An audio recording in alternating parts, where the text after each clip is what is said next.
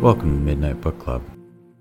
I'm John Mark. And I'm Alexa. Pour yourself a stiff drink, pull up a chair, and get lost in the fantasy for a while. Tonight we're going to introduce the beginning of our multi-part Witcher series, in which we're going to be going deep and long into a read of all of the Witcher books. Yeah, so we are covering all of the Witcher books, except probably the one that's not essential to the chronology. Which one's that? I think that one is Season of Storms. Okay. As you can see, this is thoroughly researched. We do nothing but the most extensive research in all of the deepest peer-reviewed publications. Yeah, we're scientists, first and foremost. Let's introduce Midnight Book Club, though. This is a new idea that we came up with just because I wanted to do a podcast about The Witcher, and I've always really liked books, and John Mark likes books, too. And this I have a tendency to like the idea of books more than... the concept of books. The idea. So, yeah, we end up buying a lot of books.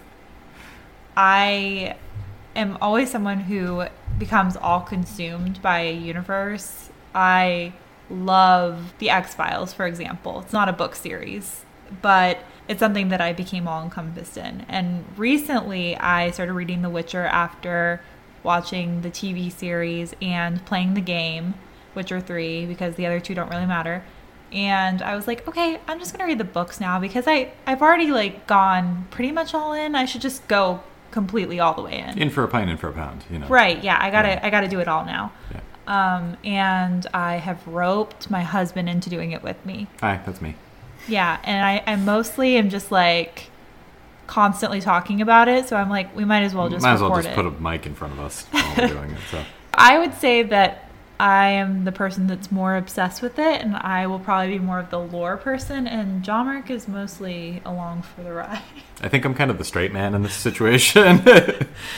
But together we hope to be a balanced duo. Fair and balanced? No, we're not Fox News. We're always going to be drunk when recording this because along with the Midnight Book Club, our theme... Drunk might be a strong word. Along with Midnight Book Club, our theme is... drinks. We're going to be pairing each chapter that we cover with a drink, and tonight that is a lovely Bordeaux. This is a vintage 2018 Chateau Bois Redon from Bordeaux, France. Actually, from Le Sac. I think that's the city. Le Sac. Is that the city? Yeah. Beautiful French pronunciation. Ah, oh, thank you. Despite the fact that I speak no French.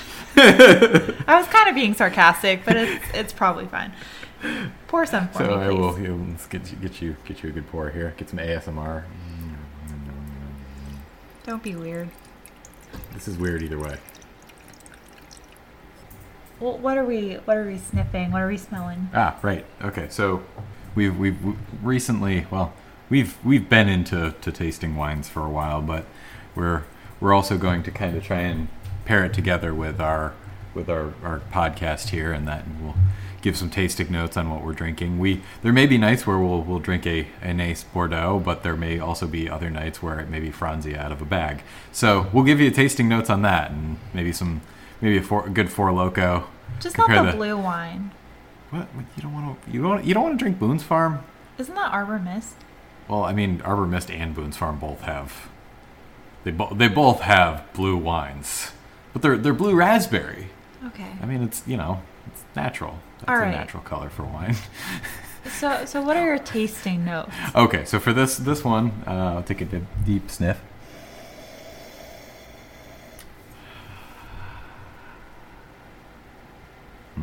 A lot of pepper. Oh, so one of the things I should have noted about this wine is that is a Bordeaux. I have recently learned is that a Bordeaux is a specific type of wine that mixes 3 or 4 specific varieties of grape wine together.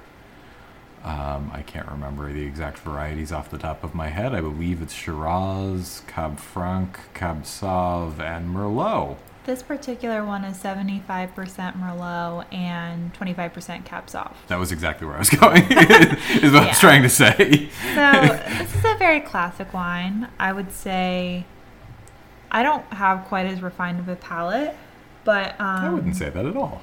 It's very floral. It's very peppery, leathery, really fruity finish. I think the Merlot kind of gives a good floral to it. Mm-hmm. But so French wine is something that we're recently that's a new area that we're delving into. We're definitely more of a American New World grape. I mean Napa. I would say that we drink a lot of like Cabernet. So. Yeah. That's kind of been our big thing lately. So we've got this wonderful wine to pair with the very first short story of the Witcher universe. We didn't taste the wine yet. Okay. We sniffed the wine. We got lots of pepper. Yes. Good floral notes. A little bit of leather. Very mineral-y. With a smooth body. Very smooth body. Mm. I think it's kind of nicely balanced. Mm-hmm. It's fruity. You've definitely got the pepper in there. You've definitely got the leather. But I think it really mellows to like a nice mouthfeel. Yeah, it doesn't. The mouthfeel doesn't kick you in the teeth too much. I've noticed that the aromatics are actually really, really strong on it. Yeah. It's really, yeah. I really like French wines because they're a lot different than Napa. It's not really like smacking you in the face with tannins or anything. I really enjoy it. We'll definitely be drinking more French wines. Since this is not a wine podcast, despite the fact that we should just spin off a wine podcast, but I don't think we know enough. This is the first episode and we have already gotten we're off track. We're about 15 minutes in and haven't talked about the We're talking a lot about wine, but... Let's get down to it. So we're pairing this nice French classic wine with the first ever short story chronologically. Look, we're going to be going by chronology in the Witcher universe because I know Andrzej Sapkowski. Is that how you pronounce it? I'm not Polish. I don't know. I'm not being a jerk. I genuinely don't know. His name is Andrzej. I'm gonna pronounce it in my American way. All right. So I'm with you there. The Witcher series by Andrzej Sapkowski. I'm not gonna focus on what order they were written. I'm gonna focus on the chronology and how they're supposed to be read. So basically, that's the two short story volumes, which the first one is The Last Wish, which is what we are. I keep saying The Last Wish. It's The Last Wish. Guys, I swear that I am sane. I'm just a little drunk. So we're going into The Last Wish today, which is a great one because it's all the like essentials of the Witcher universe. It's what a lot of season 1 of The Witcher was based on for good reason. They're very episodic. You learn a lot about the characters. You learn a lot about Geralt. You learn a lot about Yennefer. So one of the things that we did learn about Andrzej, our buddy Andrzej, I believe, and I could be wrong in this, but didn't he write a lot of these stories as like bedtime tales for his son? I seem to remember that being one of the things that I read. At least the first version of the story was written for his son, or like to enter in a short story contest or something like that. So, oh yes, yeah. He entered he wrote the first one as an entry into a Polish fantasy magazine.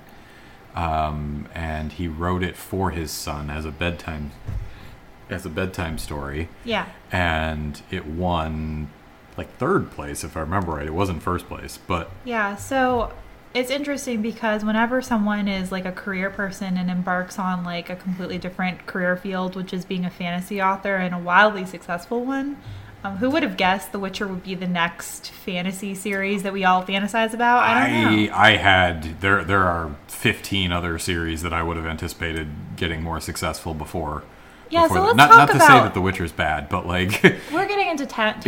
It's very high fantasy. Anyways. We're getting into tangents. We're going to do a lot of this, but that's okay. So let's talk about how we personally came to be interested in The Witcher, because I actually remember making fun of it back in December. Mm-hmm. I was like, this is going to be so stupid. You remember the guy that played Superman? Yeah, he's going to play Cavill's this like white-haired video game character. Oh, like, he's going to be terrible. He was terrible as Superman.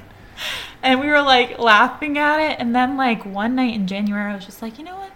No, let's put it on. And we loved it. We absolutely loved it. And that got us to where we are now, which is probably influenced a lot by quarantine, where we've just been obsessing over the same media. And luckily the game was really good. The show was really good. And that got us interested in the lore. And so now we are back to what probably should have been our first introduction to it, which is the books, but we're working backwards. Well, but to be fair, like, starting a book series is a pretty big ask if you don't think that you're interested in the IP to begin with. It's a long commitment. Yeah, so it's 8 books. I've been meaning to read Dune, but it's a big commitment. Like, am I more likely to just watch the Dune movie with Kyle MacLachlan? Probably. I'm probably going to do that at some point because it's a lower commitment, you know?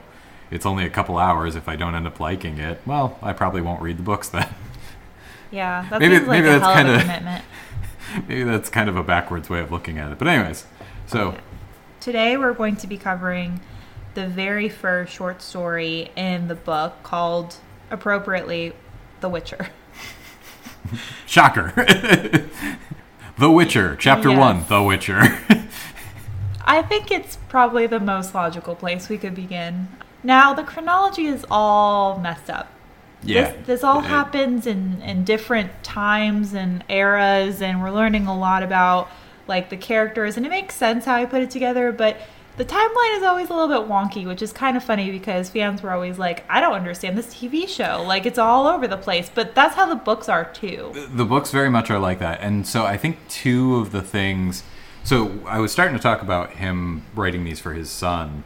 The two things that I think that are really because of that are the fact that he draws a lot from early, like, pulp fiction, dime store style fantasy novels, which are very episodic, very much like you don't need to know the background of the rest of the story to, you know, you don't need to know the overarching plot of what's going on in order to enjoy one or two of the little 50-cent paperbacks that you grab at the pharmacy kind of thing.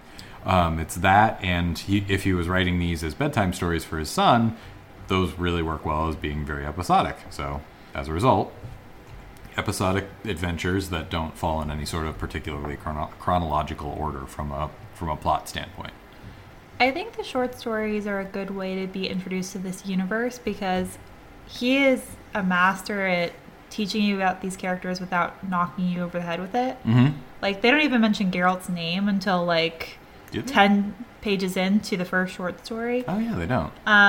You learn a lot about the characters, and that's what I love about this writing, is that it's very show, not tell, which is what you're always told as a writer. Yep. I think his writing is phenomenal. Yeah. And I really struggle with that as a fantasy fan. It's really hard to find writing that's good and isn't super cheesy. And I think his writing is, like, it's humorous, it's fun, it's, like... There's a lot of lore and a lot of meat to this universe, which is why I really was, like, sucked into it. And I've already read into, like, book 2 of, like, the lore of the Witcher universe, but we're going to go back to the very beginning. Let's dive in. Let's talk about The Witcher. Let's talk about the short story. We're going to give a summary really briefly. So in this first short story... Geralt is introduced to the audience, and we learn a lot of things about him. We learn he's sort of a wandering mercenary guy, hunts monsters, is not super well liked by people. So, yeah, and so there's a combination of two things at play here that, like, first off, Geralt himself has a reputation. Actually, so there's three things that seem to be in play here. We find out that he's of Rivia. Right? Rivia. Yeah, he is a Rivian, which for notes that aren't really given in the book, that seems to be a thing that people don't like about him.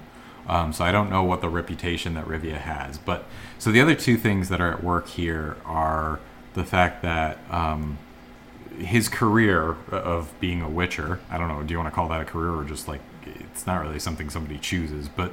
yeah, it's a career. Yeah, you make a career out of it afterwards, I guess, after it's been thrust upon you, is kind of like the magical equivalent of an exterminator.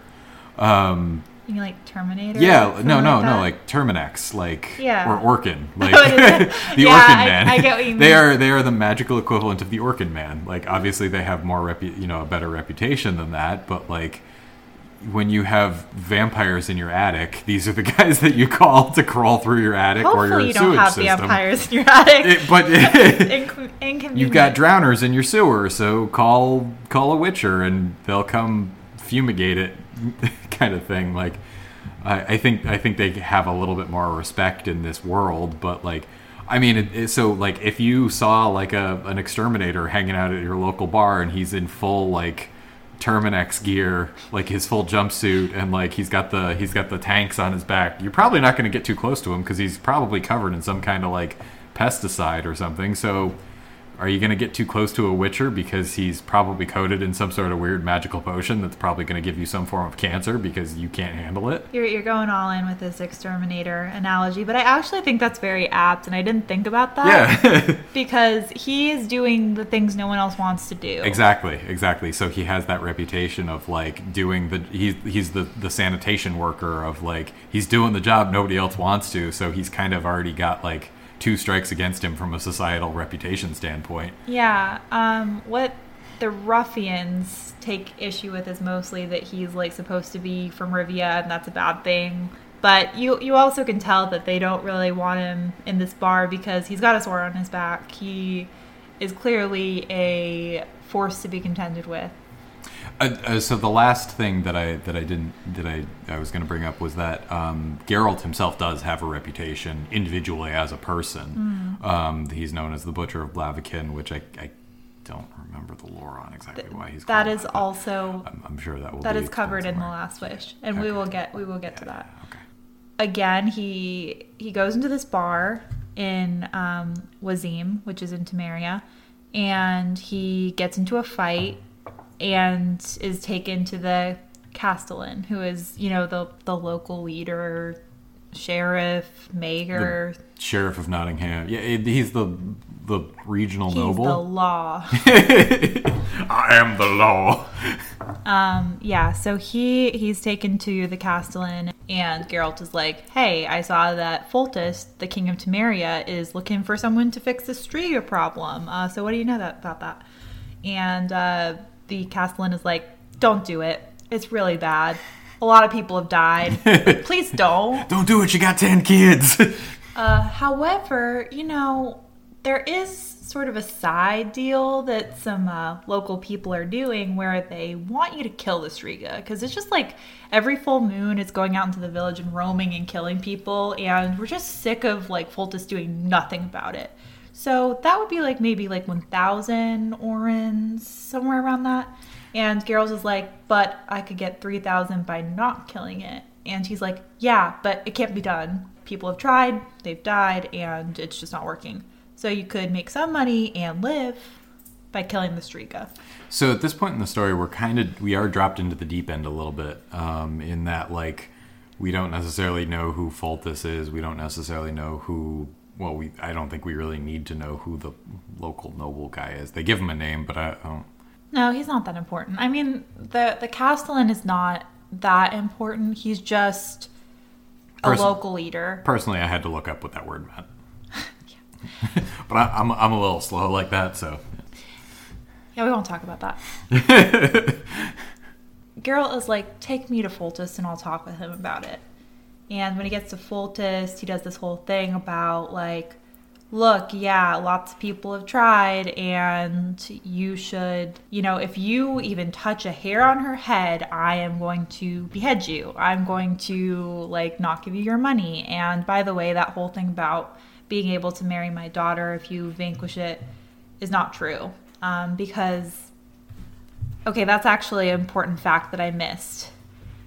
The Castellan told Geralt that the reason that no one's been able to do this is because Foltest is trying to get someone to break the curse of the Striga. He's not trying to get someone to kill the Striga because the Striga is his daughter, because he hooked up with his sister. His sister. Yeah, it's a lot of incest. But we're used to that from Game of Thrones, so. Mm-hmm. MBD. Foltest hooked up with his sister. He wanted to marry her. But luckily, some people were like, that's not a good idea optics-wise. Like, I would not marry your sister. Bro, that looks a little weird. Like... But she is already pregnant, so don't know what we're going to do now. And then when the baby is born, it looks they never wild. Really like describe it. They just say like the handmaid was like struck and blind, and like one of the other handmaids jumped out of the window. Yeah, midwife. That was the word I was looking for. I said handmaid. Anyways, they describe just a monster, and then the kid dies like on the spot, and so does Ada. So it. Turns out that Foltest loses, like, everything, including his, like, sister bride and his daughter. Mm-hmm. So instead of putting, like, the child to rest in a way that would have prevented her from haunting the castle, he buries her in a sarcophagus on the grounds of the castle, meaning she is just able to roam around and use whoever's around as, like, a free buffet. But... nothing had happened for the first 7 years, so people were sort of like, phew, like, nothing's going to come of that. But then one day, she rose up as a Striga, and now she's, like, terrorizing the local town. So, and that was something, did it seem like that the Foltest knew that he should have disposed of her properly and just didn't want to? Or was that something that he didn't have knowledge of? And that Geralt was... Because it's kind of Geralt's response that he says, like, oh, well, you should have done these things. Like, you should have burned her body. You should have, like... I don't remember what the other options were. Like, seal her in concrete or something. But that's kind of what he does. When Geralt learns all of this, he asks the castellan to bring him to Foltest. And Foltest and him discuss the same things, basically. And Foltest says, like, look, if you touch a hair on her head, you're going to be in deep trouble. And also, you can't marry my daughter. I know that's rumored to be the, like, reward, but definitely not. And then Geralt learns from the two, like, advisors to Foltest, which is, like, finely dressed noble guy and a bearded guy who isn't mentioned that much. He learns that there were actually two survivors from the attack. And he meets those survivors, and they really are of no help. They just have, like, terrible scars, and that's about it. But after that, Foltest comes to him in, like, a disguise, and he's like, okay, I realize that it's a lot to ask to, like, not kill her because no one has been able to do it before. I'm just saying, try your very best not to kill her because, like, that would suck. But if you do kill her, I'm not going to immediately behead you. I'm not going to pay you, but I'm definitely going to consider not killing you. But here we sort of learn that Foltest is a fully developed human being. He's not altogether crazy, although he engaged in the incest, so that's up for debate. But he is really acting out of concern for his daughter because he's a father who has lost his child and he wants her to not be in pain anymore. So that's kind of a humanizing moment where we learn that Foltest, even though he is an incest... he has committed incest. He is actually, you know, got a heart somewhere in there. So yeah, he liked his sister. A lot. Like a lot. They make a lot of jokes about that in the game. Oh yeah, I forgot about it. Yeah, like there's a Gwent card that has a quote that's like, it's natural that a man love his sister and all that. But anyway, we find out Foltest really cares about his incest baby, and that's humanizing, I guess. Yeah. So the next phase is Geralt going to the old castle, which the king has evacuated because it's basically just like the grounds for the Striga now. The Striga gets it. It's just like once you find a spider in the house, you're like, okay, that's the spider's that's the now. Spider room. His name is Edward. He lives in there. Don't bother him. The Striga, you know, comes out at night and, like, gets her fill of humans or whoever's around. And then on a full moon, goes into the village and just eats everyone. This is the first time that we learn about potions. Geralt is taking something that makes his pupils dilate to, like, their full size of his eye. And, what was the potion? Cocaine? It might have been the cocaine. Yeah, so he's taking some potions. He's getting, like, all geared up. He's like, I can see in the dark. And, like, I'm ready. And then the Witcher is approached by one of the men that he was introduced before, one of the counselors of Foltest, and he's like the lavishly dressed guy. And he's like, hey, I see that you're looking kind of terrifying right now. It must be because you're scared. So I'm going to give you like 1,000 orins to just go away. It'd be great if you just went. And Geralt's like, wait a second, why are you paying 1,000 orins for me to just give up and not do anything? He's like, well, yeah, I don't really want Foltest to be on the throne anymore. And Geralt is sort of making these wide declarations of why he might not want Foltest to be on the throne. And this is like the first time we hear about Geralt not being involved in politics and being very neutral. But as we know, he's not very neutral.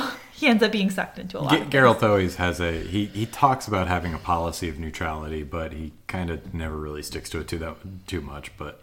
Yeah, it's like he tries his best to be neutral, but in the end, his profession and his romances and his child's prize theory preclude him from being neutral. He actually can't be. But this is the first time we learn about his code of ethics, and he feels like he's not involved in politics, which of course we know he is. But that's kind of the paradox of his character. So he's like, I'm not going to take 1,000 orins because I know you're up to something. I don't like it, and I took this job because I wanted, I said I would take it. I want to see it through, even though it doesn't sound super fun. So anyway, the guy approaches him with a sword, and he's like, okay, I'm just gonna knock you out, and just like, it's pretty easy to knock him out. So he ties up the guy, goes into the sarcophagus area, for better lack of a better term, just the tomb. Well, no, I mean, he doesn't get into the tomb yet. There's like, it's a portion of the castle. Yeah, there's like a courtyard and like... Yeah, so he goes and he's like getting ready. It's almost midnight, and he ties up this guy. And the guy is telling him, look, I, didn't do this because... I like have some designs on being the leader, or because like I have any like political designs. It's because I actually loved the king's sister bride. Wait, he says that? I don't remember him saying that. Yeah. So the reason is that he loved Ada. And that's okay. The reason that he put a curse. He didn't mean to, but in the Witcher universe, it's actually really easy to put curses on people. I've noticed that. So if you say something, it's like... Sometimes. Oh, well, now that person's going to turn into a giant monster. Yeah, so it eats people. You find out that he didn't really mean to do it, but he did, and he's also kind of a bad person. And then he ends up being bait for the Striga, and then he dies pretty horribly. And then Geralt gets into his first big fight with a monster, and in the book, she's just described as terrible. 8 feet tall. Well, I'm sorry. 4 cubits, which we looked up and had to do the math on, and it turns out that's about 8 feet. So yeah. It's very tall, broad, like razor sharp teeth, monstery teeth, and paws, like a cat. Well, hang on. So the claws are described as sharp but not hooked, like a cat, more flat, like a bear. Okay, yeah. So it's a very big, scary, knifey looking thing. And there's good imagery here, we swear. And the Witcher pulls out his silver sword, and he slashes her, and he realizes it actually affects her. Like, so he's like, cool, she can be hurt. Then he lets his guard down a little and like, hooks her up to like a silver chain, and like he thinks it's going well, but she like bursts the chain, and it's like a whole thing. It's a whole thing. There's a whole thing there. And so he finally, like with every ounce of his being and all of the potions, he's able to get the upper hand, and she, collapses, and he is able to, through a series of events, get into the sarcophagus next to the dead sister bride of Foltest. Ada. Mummified Ada. Yeah. Very lovely. It was a twin coffin. Yeah. Sarcophagus, sorry. Not a coffin. He takes another Witcher potion, and he goes to sleep for a little bit. And then he emerges, and he's like, okay, she's collapsed on the floor. She's not a monster-looking thing anymore. She looks like a human, like a 14-year-old girl. Yeah, her claws are pretty sharp still. So he like gets down, he's like examining her teeth, seeing like if she still has sharp fangs and everything. And she bites his neck, like tears his neck. Well, she slashes his neck. Okay. In either case. Sorry, I don't mean to. Well, actually, there. Sorry. Go ahead. No, that's fine. So the neck is torn open. It's like he's bleeding a lot. He's bleeding a lot. And the only way that he really is able to get her to stop is by, like, pinning her down and biting her back. Yeah, he bit her back. Which is kind of just, like, eye for an eye, I feel like. It's like, you bit me hard, now I bite you. Man bites dog. Yeah, so that's where, like, Geralt kind of gets the upper hand, and she's a girl again. She's a little girl. And so he's like, cool, I like finally did this, but, like, my neck is... I am bleeding a lot. Profusely. So he, like, basically is able to stumble his way up the stairs, and he, like, collapses and, like, you know, is trying to hold things to his neck. You hold the blood in. Yeah, and he's like, all right, cool, I did it, but I'm going to pass out now. And right after that, the curse breaks, because the whole curse is that if you're able to stay up and she's out of her sarcophagus after the third cock crows, you're home free. So after that, we have like a little bit of an epilogue chapter where we learn that Geralt survived because they were like rushed out to the palace right after the third cock crowed. And the castellan is kind of like, why did you bite her? And Geralt never answers because he passes out. So that's I always forget that he asks, like, why did you bite her? Because I had the same question. So that's never answered for us. So I think this is a perfect way to open the series of short stories in the introduction to the Witcher world, because we learn a lot about who Geralt is. It's a good, I don't want to say little, but it's a good vignette into the universe and the lore. Also, I want to apologize for well-actualing you there a minute ago. That's good. But that's good. I think like, so this is not going to be a technical podcast. Like yeah, this is not going to be, this is, you know... We are shooting the shit. We are drinking. So if we get things wrong, and we are going to, like... Yeah. Feel free to just say, like, hey, that's not right. I am, like, constantly learning new things about The Witcher, so I am not going to act like I am the expert. But this is just, like, a companion as you're reading the book. I'm also realizing... Kind of, yeah. The companion podcast might be a really good way to describe our podcast, actually. This is not going to be, you know, like we are going to get down in the weeds and like, I think there will be plenty of that. Oh, yeah, yeah. We are going to be recapping this as we remember it, like, and we're going to be talking about it. We are reading the chapters and the bits before we actually do the podcast. So It is relatively fresh in what we're reading and talking about. One thing I also did notice is how very, very hard it is to summarize a fight scene.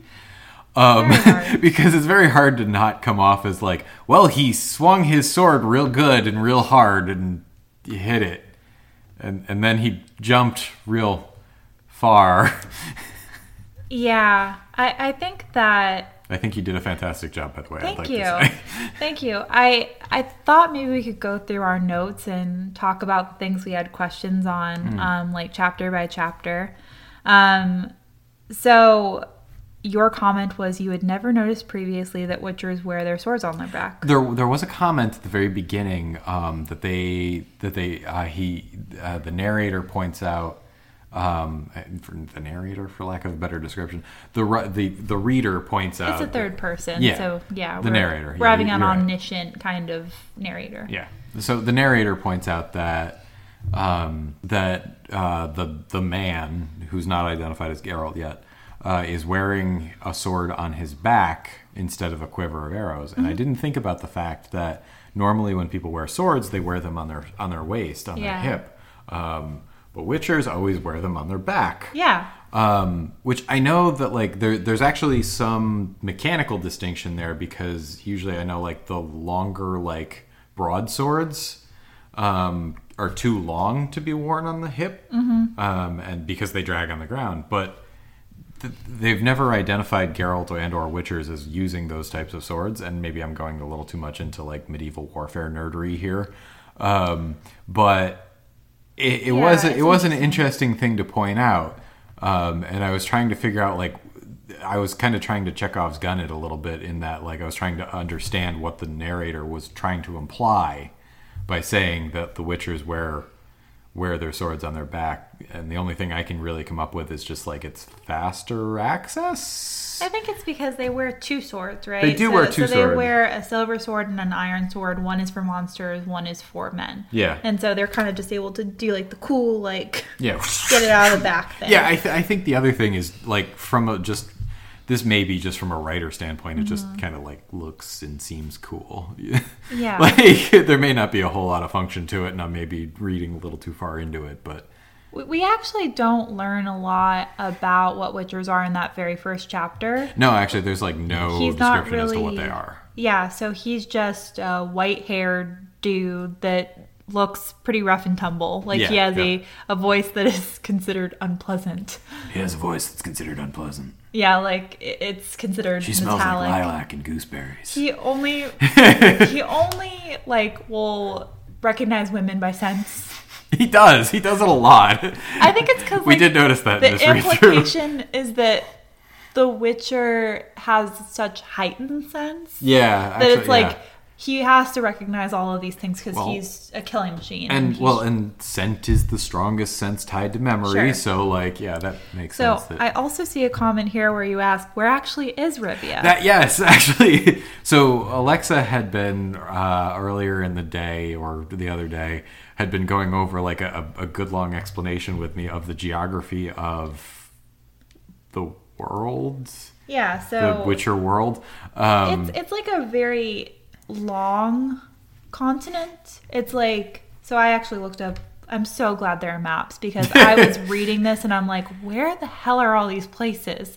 And so I looked up a map. So Rivia is a very, very small country. Mm-hmm. It is, so there's Yrden, which we find out more about, and then there's Lyria, which is to the east, and then there's Rivia to the west, which is right in the crevice of... It's Rhode Island. Mahakam, which Mahakam is like the mountains, but also I think a lot of dwarfs live there. Okay. Oh, yeah, Mahakam. Oh, yeah. Yeah, Mahakan so... And then he's in Temeria, which is across that mountain range, and we'll get into the geography at some point. But it is a country that's shaped more like Sweden, or like not a country. It's a continent that is shaped more like a Scandinavian country. It's very long. Very long and, just kind of narrow. One of the things I do really appreciate about this series is that you don't necessarily need to understand all of the geopolitics because they don't play a huge... They're like 30% of the story. They're fun.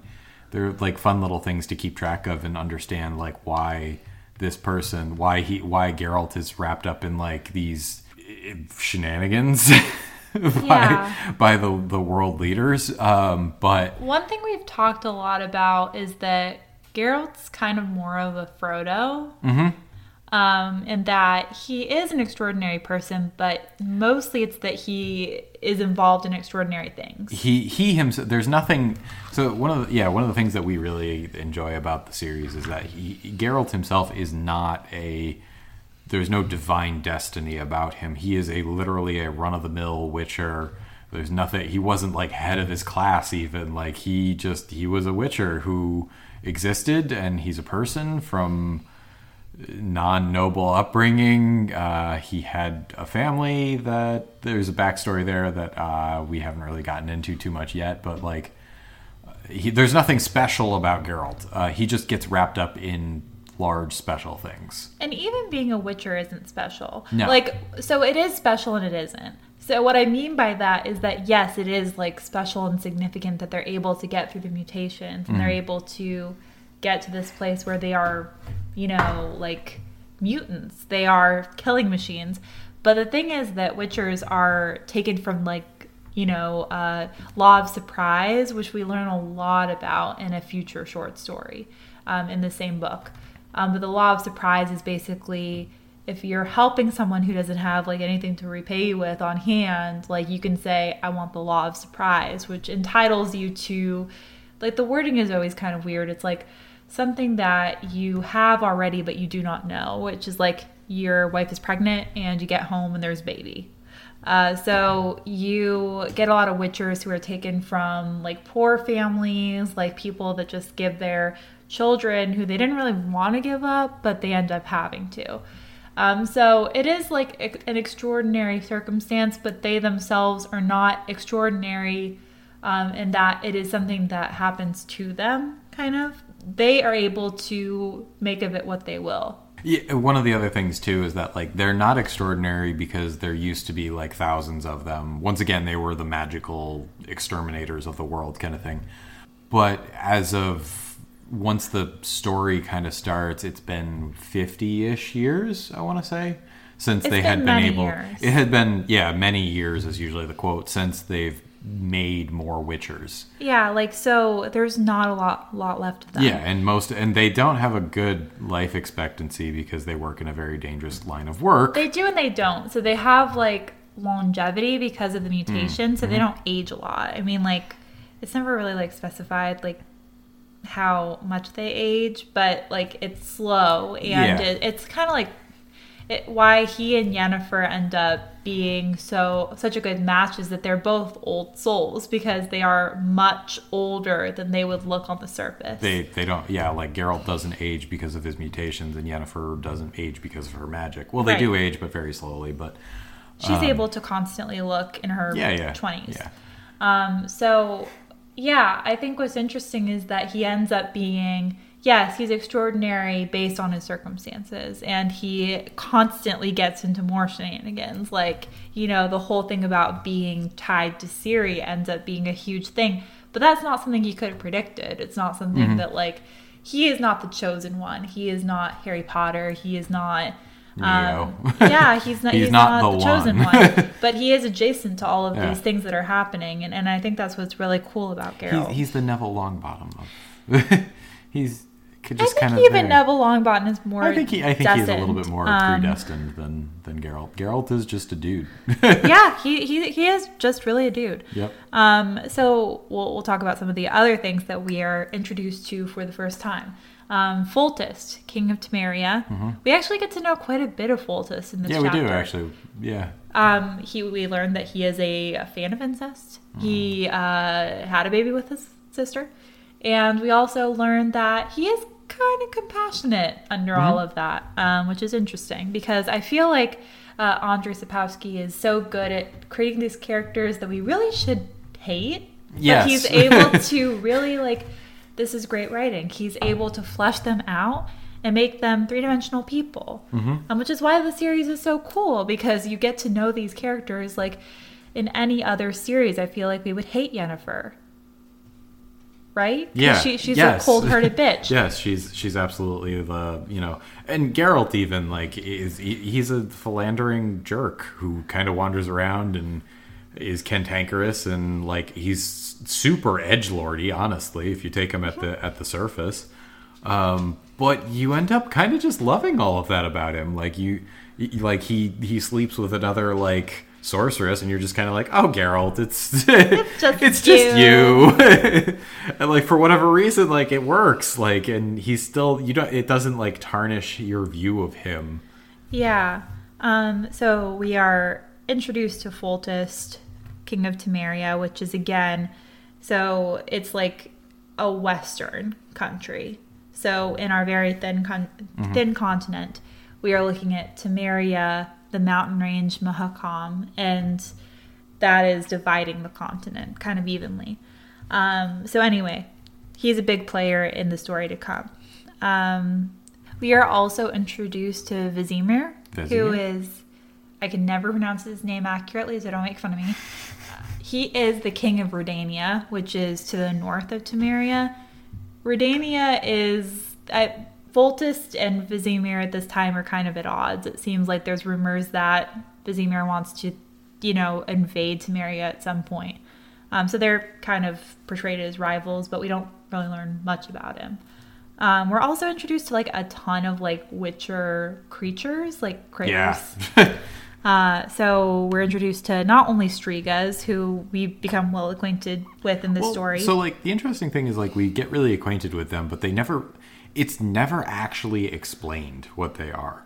But we do learn what they are, and that's one of the things that he is fantastic as a writer, is that, like, you just kind of get dumped into whatever this thing is, but then, like, by the time you get into it, like, you kind of just know what it is. Like, it's... Yeah. It's, Strigas are an interesting one because there's not really any, like, literary analog for them. So I think that is something that... There's some monsters that Andrzej has obviously invented for this universe, mm-hmm. but there's other monsters that he has obviously pulled from other places and added his own lore to. So, and we'll see a little bit more of that, like, in later readings. Right. And so we're also introduced to Rizalkas, which, I mean, like, they mention them, right? But yeah, they're vampires. Okay. Was that one of the breeds or species of vampires? There's a lot of species of vampires. Okay. Some are lower, some are higher. And they have, like, varying levels of, like, savagery, I guess. Vampireness. And yeah. And then there's kobolds, which you seem to know. Kobolds, yeah. They're kind of lizardish people. Lizard humanoids, actually. They smell really bad. Nerd alert. Okay. John Mark is a D&D fan, so that will come up. That is a pot calling the kettle black there. I don't know what you're talking about.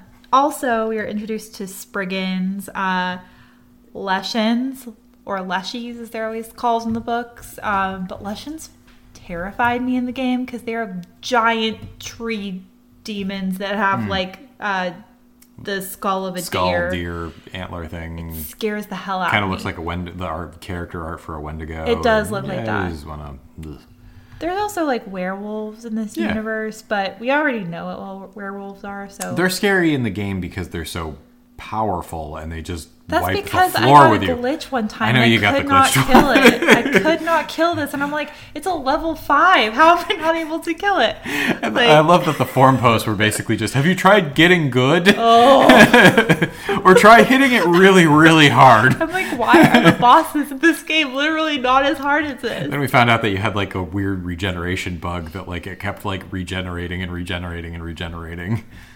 Yeah. Cheat codes are fun for a reason sometimes. Yeah, I never use cheat codes. I don't know what you mean. So we're in like chapter 2, we're also introduced to a difference in opinion regarding sorcerers and magic in general. So that was one of the things that I thought was really interesting. Something that's kind of unique to this universe is that there seems to be not only different sources of magic, but different like weights of magic. Yeah. And different like flavors of it, for lack of a better description, that like, and you'll see this sometimes in fantasy worlds where like you have your like, I think a good example of it would be kind of Avatar, The Last Airbender type thing. Not the live action movie, but like how there, but like how there's like you have your earth bending, you have your air bending, you have your fire bending. They all have like different places that they come from and different effects that they can impart. So like I've always felt like it's been implied that Geralt's magic comes from his genetics. It is actually. We get into it, but he is someone with a lot of mom issues. Yeah. He is the son of a sorceress, which is very rare because sorceresses are supposed to be infertile, like witchers. That's something we'll get into way down the line. I actually didn't know that, but I haven't gotten there in the books. Yeah, he has a lot of mom issues. That's why he's always involved with sorceresses. That explains a lot, actually. Yeah. So anyway, we are introduced to a little bit of this, like, the Castellan is saying, I respect you witchers because it's like an honest trade and you're more honest with us. He's a blue-collar worker, you know? Sorcerers and sorceresses, I don't trust them. So we're introduced to, for the first time, that there could be, like, some difference in opinion. And also, to what you were saying about different levels of magic, we will really get into that when we get into Yennefer training Ciri. Mm-hmm. She talks a lot about the signs. So one of the things that witchers use are signs. And they're basically the same thing as you see in the video games. They're Alexa has talked about this frequently, that, like, reading these books, it's been like you read it and you're like, oh, you I think that's probably a thing that they just made up for the video game, but it's actually something from the book. And I've never come across like a book series that seems like it was more written to be a video game than like anything else. It's like, a really natural fit. It really fits well. A lot of the things that they talk about are turned into mechanisms in the video game. And it is interesting having come from the video game to the book, and now I'm like looking at everything in a different way. But the two signs that are brought up in this particular short story are Yrden, which is always fun to say because it makes me feel like I'm the Swedish chef or something, and Ard. So we have Yrden, which is like kind of the shield, the magic trap sort of thing. Yep. And then we have Ard, which is, you know, like... it's sort of a psychic ability for... It basically, it's psychic ketamine. Yeah. It's a psychic tranquilizer dart. Again, like, this is not, like, heavily researched Witcher lore. This is off the cuff. Yeah, so We've just read a good bit and... want to talk about it. Don't be mad at us, Reddit. So anyway, let's move on. You have here that Foltest is 40 under 40. Yes. Foltest is 40 under 40. That is interesting. And I do want to note that Geralt says that Foltest is under 40 because that's interesting for the timeline. So he is pretty young at this point. Yes. To be a king, like, yes, that's a pretty... Let's see. Other notes. Again, we are learning a lot about like the Witcher potions. We're learning about the signs. It's a good primer. Mm-hmm. There's a reason that the tagline of this book is like, you know, introduction to the Witcher, because it is very much like a 101. And it's not like he's sitting there telling you like, this is what you need to know about Witchers. First of all, they got potions. They also have signs. And there's also this cool, like, super awesome guy named Geralt. And he's, like, got white hair. And, like, also, like, he does a bunch of badass shit. Like, he doesn't, like, tell you. He definitely shows you through, like, the fights. He shows you through, like, you know, his conversations. I think the dialogue is fantastic. This short story, and I don't mean this as an insult, honestly feels like a video game intro tutorial. Like, it really does. And, like, but, like, a really well-written and, like, well-dialogued one where, like, it feels like part of the game and it feels like part of the story where you're just kind of learning a little bit without it feeling like they're teaching you. You're still learning bits and pieces about the universe kind of thing. Yeah. So one thing I did want to talk about with you is what do we think Geralt's D&D alignment is? Oh, yeah. Okay. So Geralt would... say, and this is where we come into Geralt's like ability to. So Geralt would say that he is a true neutral, but he is definitely a good character. Like he is, at least I would categorize him as good. Usually, the way I look at good versus evil is that if their intent is to hurt or their intent is to help, he very often falls into intent is to help in terms of being a good character. Mm-hmm. So he would say he's neutral, but he's definitely good on the good-evil alignment. And as far as the chaotic versus lawful alignment, I would actually put him a little bit more neutral in that regard, but because he doesn't strictly follow like an adherent rule set, or he's not very straight-laced in terms of like XYZ thing yields QR S thing. But he definitely falls more, and he's not fully chaotic in that he doesn't just go by the seat of his pants entirely. But he does lean more towards being on the seat of his pants than anything.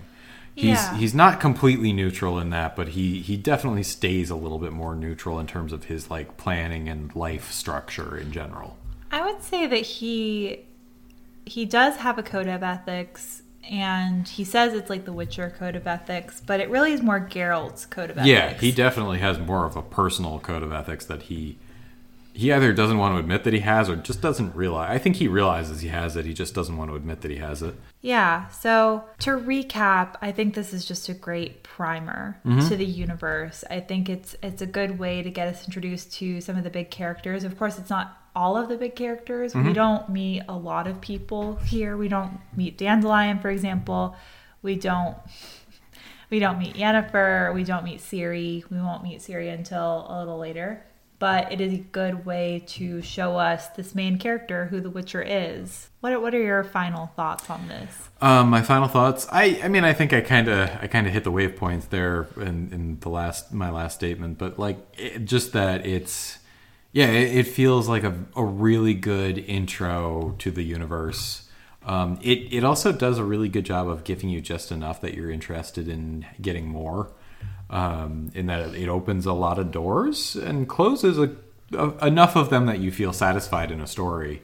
I really like this series in that, like, I really like when things are serialized, because my ADD kicks in and I'm like, ooh, hey, other things. But I feel like I've gotten something done and I've gotten to a nice, satisfying conclusion.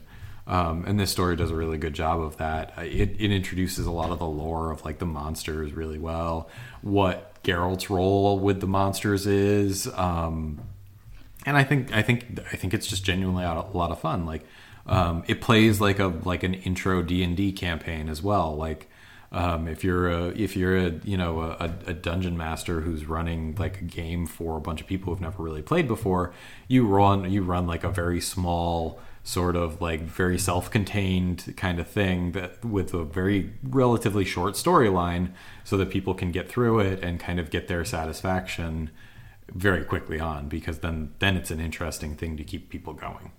Yeah. So two things that I thought about while you were talking was that time is a character in the Witcher universe, as it is in many books. But what's interesting about it is that we revisit these characters many times over the years. And there's a lot of time gaps. And sometimes it's not clear what's before and what's after. And I know many people have sort of put together a timeline. But I think what's interesting is that you see how people grow and you see how characters evolve across many years. I think that's a really cool aspect of this. The other thing I wanted to mention is that in The Last Wish, all of these short stories are tied together by these little, like, I guess they're just like transition chapters called The Voice of Reason. And it's where, like, bridge chapters. They're bridge chapters, yeah. So it's kind of a way of grounding us in the story. And we're able to sort of, this is what is like chronologically in order. So we learn about where Geralt is and we sort of orient ourselves around these Voice of Reason chapters. And a lot of that is centered around one of my favorite characters right now, which is Nenneke. Love her. She is a priestess of Malete. Meletel? Malete. Yeah, so she is kind of like, even though she would say she's not, she's a mother figure to Geralt. And she's also someone who's close with Yennefer. And you learn a lot about Geralt's relationship with Yennefer through her. Also, she just has like an amazing plant collection, which I personally love. There was this whole chapter, Voice of Reason chapter, where it's like toward the end and she's describing all of these like extinct plants that are in this cave. And I'm just like, I want this. You want that cave. This is the future I want. If there's, I would love to say like, oh, like I'm a Yennefer. Oh, I'm a Ciri, but I'm probably a Nenneke, honestly. I would just be like the plant lady. But she's really cool. I kind of wonder if they'll ever introduce her in the TV show because she does. Well, no, they don't have the budget for those plants. Probably not. She does really, I think other characters can play that role that she does, but like, I just love her. She's like a really good character at sort of being a therapist mom to Geralt. And, therapist mom. And also saying like, Geralt, you're being an idiot. Like, just apologize to Yennefer. Just like, stop being such an idiot. Which I really love about her. And I think that Geralt often needs that grounding.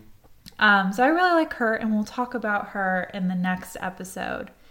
So we're going to go through The Last Wish chapter by chapter, short story by short story. I don't quite know how we'll handle The Voice of Reason yet. I think we'll probably bundle it with the next chapter. Yeah, we'll probably have to do that. Because they're not enough on their own to do a whole episode. Yeah, we definitely, no.